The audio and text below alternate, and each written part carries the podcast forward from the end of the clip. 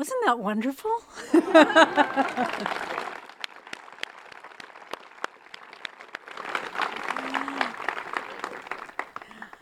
okay. Yoganandaji said that the yogi should be able to stand unshaken amidst the crash of breaking worlds. And as Swamiji was describing yesterday, we are living in a time of breaking worlds.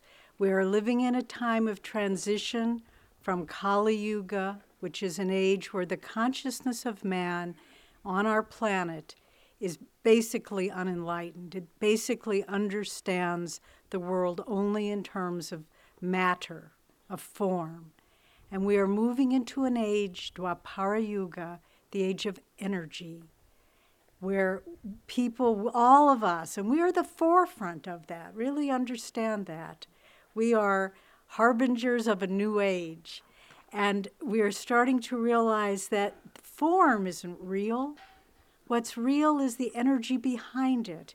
What's real, not what is real is not this religion or that religion or this na- nation or that nation, but the underlying, as Jyotish was saying, Master, his first talk, 1920, The Science of Religion, which Swamiji rewrote as God is for Everyone, that very first talk s- told us it doesn't matter what faith you're in, it doesn't matter what nationality, what race, underlying it all is the movement towards happiness. And this is the, the uh, keynote of Dwapara Yuga, where people begin to say form is just not that important. But as Swami said yesterday, the problem we face now is this new energy of Dwapara Yuga is animating the old forms of Kali Yuga. And so dogmatism and uh, materialism and greed and all these things are, be- are becoming stronger and they're clashing. They're clashing with the new energy.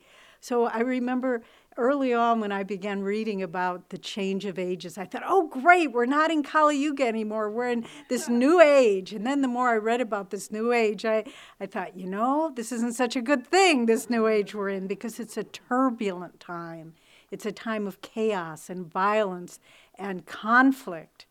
And what we need to learn how to do is to understand that time and to make use of that energy because Dwapara Yuga is, in many ways, it's the best time for a yogi to be born because we know this world very clearly isn't our home. If we were born in Satya Yuga, we would be totally, it would be just like, ah, here we are at last. Mm-hmm. But this world Dwapara, of Dwapara Yuga is uncomfortable. and I love that one line from uh, one of Swami's songs where God is saying to the devotee, Oh, my saint, awake, come find my love, your true home. Well, God's love is not very prevalent in this world today. And our true home is elusive, but we need to understand that we have chosen we have chosen these times. Yoganandaji was a warrior. He was of the Kshatriya race. I remember Swamiji said yesterday one of the most oft quoted lines from the Bhagavad Gita. And by the way, if you don't know, I think everyone must, but Swami has just completed doing 108 10 minute discourses on Master's commentaries on the Bhagavad Gita, which are being posted periodically on YouTube. And within two weeks, uh, it's almost 5,000 views of these things. So it's, it's just extraordinary. But one of the most oft quoted passages from the Gita, and Swami quoted it yesterday whenever virtue declines and vices predominate, I will incarnate again as an avatar, taking physical form to destroy evil and reestablish virtue. And you look back over the history of the ages, it's so interesting because the Bhagavad Gita and this battlefield of Kurukshetra, that upon which this battle took place, the key players of the Bhagavad Gita in that battle were Krishna and Arjuna. And that and Master tells us that reincarnated in our time, Arjuna was is master, and Babaji Krishna is it's so it's the same. These line of gurus they reincarnate again and again when vice is ascendant and virtue is suppressed.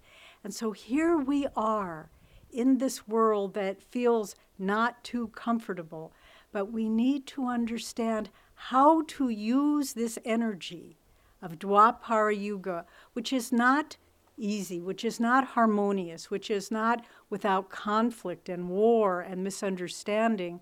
So interesting, wasn't it? The recent elections, uh, um, interesting, I can say, but heartbreaking in Iran, where there was all the the brutality and the corruption, but it was captured on people's videos and cell phones, and the world could see it. And this, in a way, encapsulates the times in which we're living because there's a new energy coming, and that which is of the old energy, it's still strong, but it can't hide anymore. It's coming out into the open. The fallacies, the wrong thinking of separatism and division, and we need to help this happen. We need to use the energy of our times to for our own spiritual growth and for the transformation of the planet. I always love this image uh, you see it in uh, theories of space propulsion and in uh, science fiction movies where a rocket is having to travel to a very distant planet, but it doesn't have on its own power with its own fuel supply, doesn't have enough energy. So the brilliant little engineers in the room said, We'll use the gravity of that big, of Saturn or Mars or whatever it is to propel us around and shoot us forward into space. So they, sh- they move just outside of a borderline of the gravity of Saturn and they spin around it and then they use that energy to shoot off farther into space. Well, that's what we need to do. We need to use this energy of Dwapara Yuga, which is like a great big sail on a boat, but no rudder. And so we're we're moving. It's like that joke. The the engineer comes to the captain. He said, "Captain, I have good news and bad news. We're making very good time. We're ahead of schedule, but the bad news is we're lost." and that's sort of where we find ourselves. We're really doing things fast, but we have no idea where we're going. So we can use that propulsion, the energy of the times in which we live but then we need, if, if all it is is chaotic energy, we won't be able to make the kind of spiritual progress we want. So then, to use that energy, we look to our line of gurus, to Master, who came at this time. Swamiji has said, and it is becoming increasingly clear Yogananda is the avatar of Dwapara Yuga because all of his teachings are based on the principles of energy. Swamiji said that even this fantastic commentary, we just had a, a week long course on Master's commentaries on the Bhagavad Gita. If you have not studied Swamiji's Essence of the Bhagavad Gita, read it and watch his 10 minute clips. The way Master described the, and gave us the insight into what the Gita is really about, it's it is unparalleled. It is unique in Dwapara Yuga. We have a friend who lives in our ashram in Gurgaon, and she said, as a young girl, she's an Indian woman, she said, I grew up with the Gita, but I, I kept trying to understand it, and I trying to understand it, and I never could. And then finally, she said, when I read Swami's commentaries, I wept because the, for the first time I could understand what the Gita was about and it's life changing. And Swamiji said, this interpretation could not have come in Kali Yuga. It had to wait to Dwapara Yuga because it explains the reality behind the forms, the, rea- the symbolism, the universal battle that each one of us faces between our higher nature and our lower nature. And so the guru, it, particularly Yogananda, is the guide in this chaotic, violent, confusing time of Dwapara Yuga. We were watching recently the Tour de France on the great bike race uh, throughout the French countryside. And they have the professional bicyclists form the peloton. And they have the lead rider and they take turns because the lead rider is the one who creates the stream and then the others are all pulled along behind it and they don't have to face the resistance of the wind against them. And so that's what the guru is. That's what master is in this age. He's the head of the peloton he's saying my children my disciples my sincere followers i'm going to cut through the chaos of Dwapara Yuga. You just follow behind me and ride on the wave of divine consciousness that I'm creating. And this is what we can do because all of Master's techniques, you know, think about it. He said, it's so fascinating that the energization exercises which help us to recharge our body, you all know them. You're, if you haven't, I know you'll learn them this week. He said this was his unique contribution to the science of yoga. Unique. He said, Yoga is vast and ancient. Its techniques are without number, but the energization exercises are our gift. And Master said, if all you had were the energization exercises, you could discover all the other techniques of meditation and even of Kriya Yoga. So, Master brought us the energization exercises. He brought us the techniques of concentrating our mind. And, and Supreme, of course, as Jyotish was describing, Kriya Yoga, which helps us through the agency of our willpower and our conscious, sensitive awareness of the energy within us to draw that energy up to higher centers of awareness. So, what Yogananda brought in this age is showing us yes, we are swimming in a sea of chaos, but I will show you how to use that energy for your own propulsion forward past the limitation of this age. So, why is it important now that we have heightened energy? Why do we need it? Well, for one thing, yeah, uh, Giovanni just answered the question. So, oh, yeah, what's the kind of question of that? Why do we need more energy? Well, for many reasons in this age in which we live. We, as Swami was alluding to yesterday, there may be troubled times ahead. We are floating on ruffled waters. And with increased energy, with clarity, with our center strongly within ourselves, whatever happens, we can deal with it. Ananda has had, we've had so many experiences. And, you know, some of my most thrilling memories are watching members, my brothers and sisters, and friends of the Ananda community go through the most difficult of times with calmness, with strength, with even mindedness, standing unshaken amidst the br- crash of breaking worlds. It can be done. And without heightened energy, it was so interesting during the fire, 1976, when this whole community was burnt down to the ground. And just watching the different play of the people here some people said, My house burned down. Where's my money? What about me? They contracted in on themselves, they imploded. I have needs. Other people just thought, what can I do to help others? Gee, I have a little food, uh, I'll give it to this person. They have a couple children.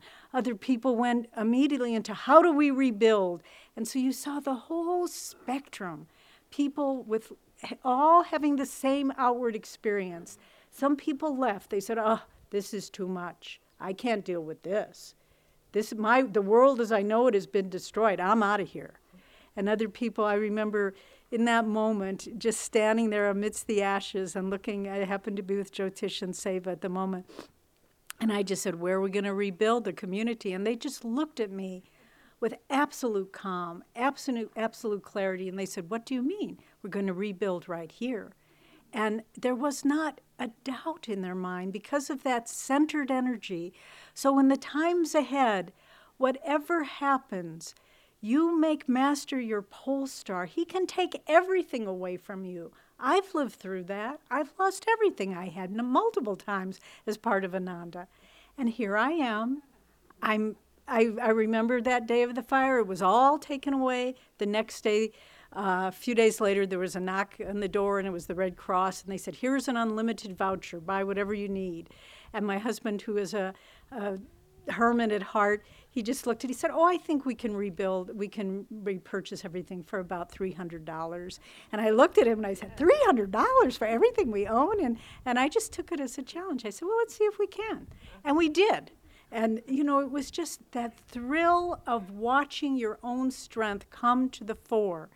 But that strength has to be honed. Sow the seeds of success in the season of failure. And then when the, you need them, there they will be. And so, one, because of world karma that we will be moving into. Two, because of individual karma. We, as we were saying, we need to, if we want to burn up our karma and be free, this is no easy task. This takes everything you've got. And I, uh, recently I've been going through this experiment because whenever Swamiji comes, and I want you to know this is in case you haven't caught on yet.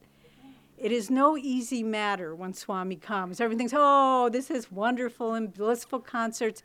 Every single person in the community that I've been talking to said, oh my God, because he heightens the energy and he, he sucks out all of those little samskars, all of the seeds of lack of attunement. And there you are in all your flaws and all the things that you think, well, nobody can see that.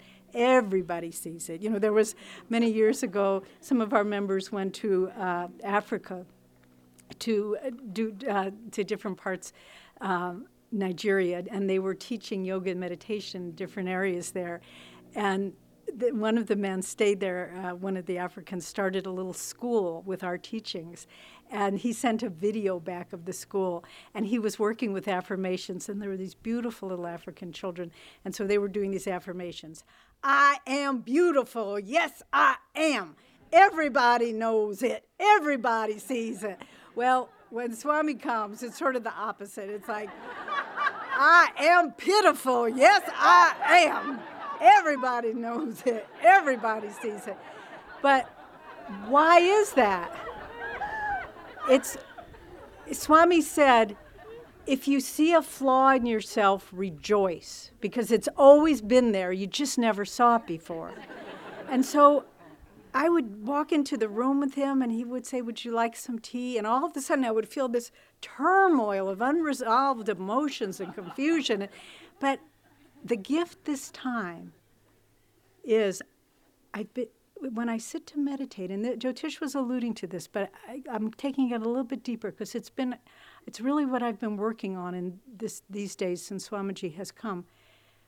Feel in your heart as soon as you react. Feel exactly where that reaction is. It's almost like a, you know, when you you feel a, you step on a thorn and you can feel exactly where it is in your foot. You can feel exactly where that fear or anxiety or attachment or desire or whatever it might be. You can feel exactly where it is in your heart. And then, like a, like a thorn, consciously, with all your courage, courage is what it takes to find God pull that out and say, okay, if I stop being anxious about this thing, what in the hell if it happens? Do you think it's my anxiety that's holding it off? Not at all. And so to have the courage just to say, I'm not going to be afraid of that anymore. And I'm going to bring it up. And I have a fire here.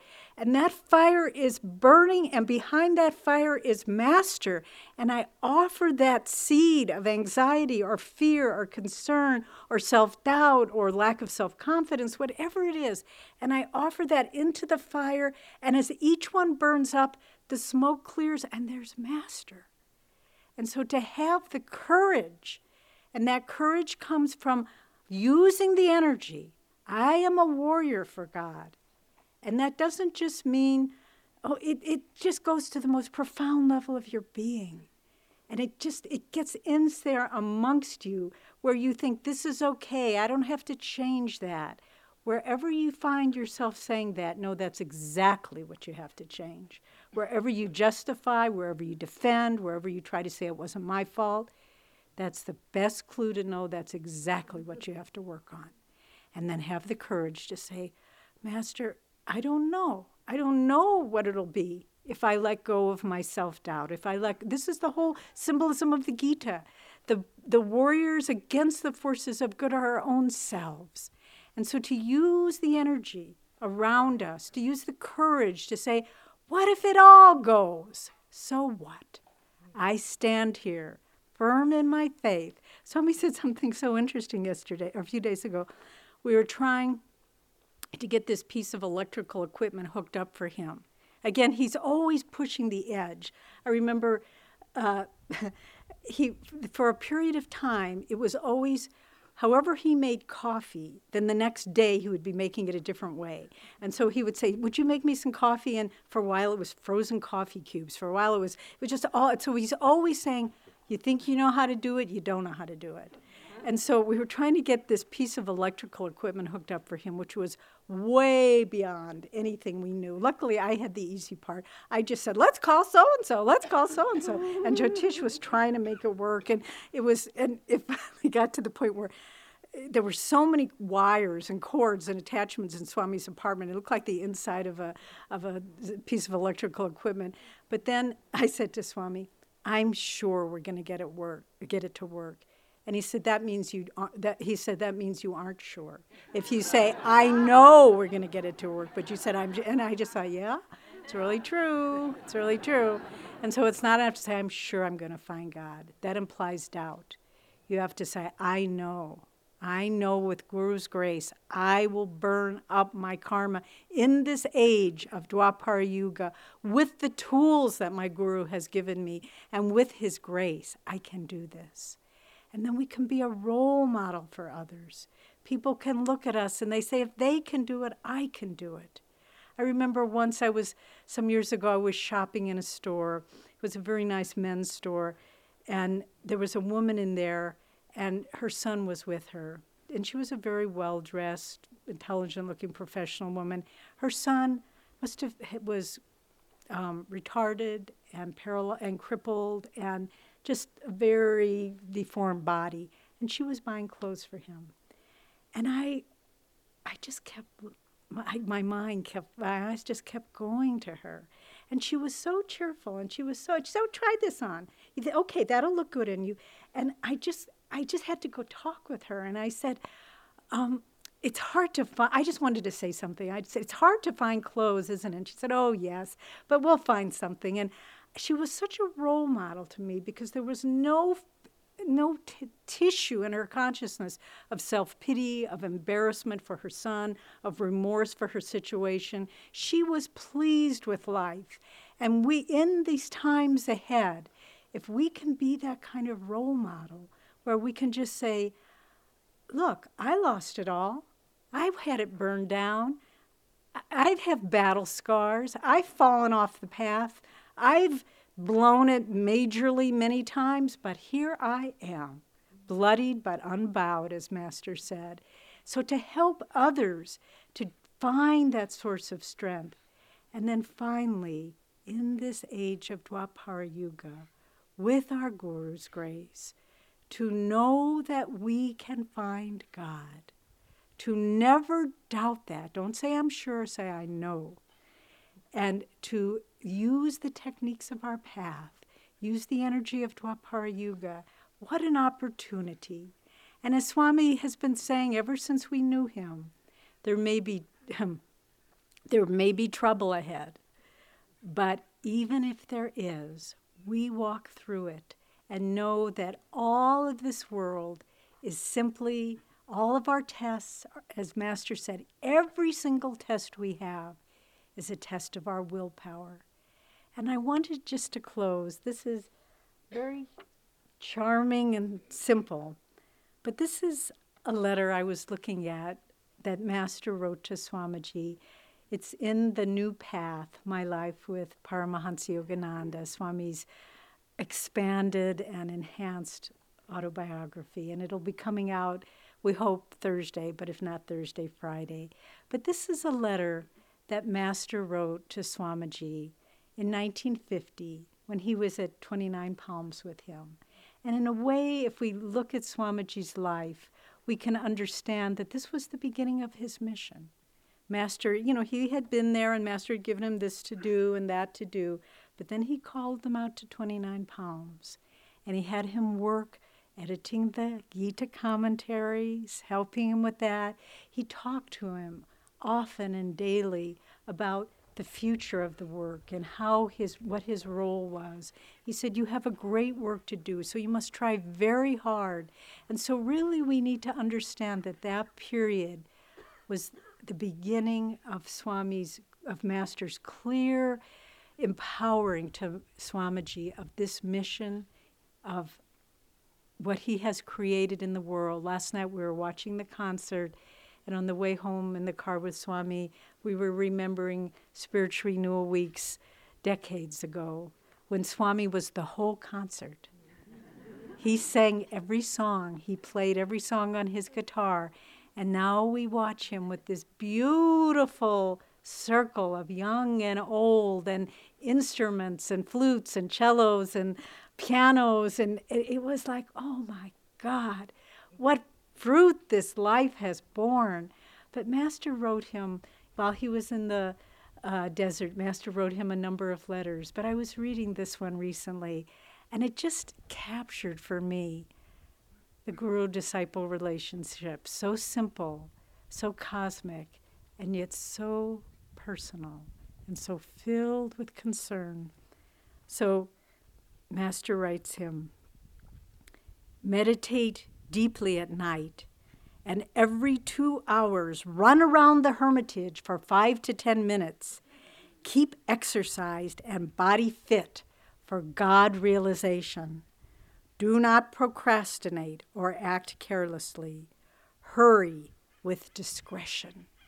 And he's telling him all these things meditate deeply, keep the body fit for exercise, and do your energization exercises. Keep it fit for God realization. And then do your work with concentration, with attention and focus and devotion. It's his whole path laid out there. Meditate, serve, think of me all the time. And then Master ends boundless blessings through myself, P. Yogananda. And then there's a little P.S. Have you butane gas? if not, ask Miss Wright. Water the plants early morning if they need it. And I read that, and it just touched me so deeply that this avatar of our age, his eye is on the sparrow not a sparrow falls, not a grain of sand without my sight. Remember, if you remember nothing else for this week, how much Master loves you and how much he wants you to seek God and to succeed in your quest in this lifetime.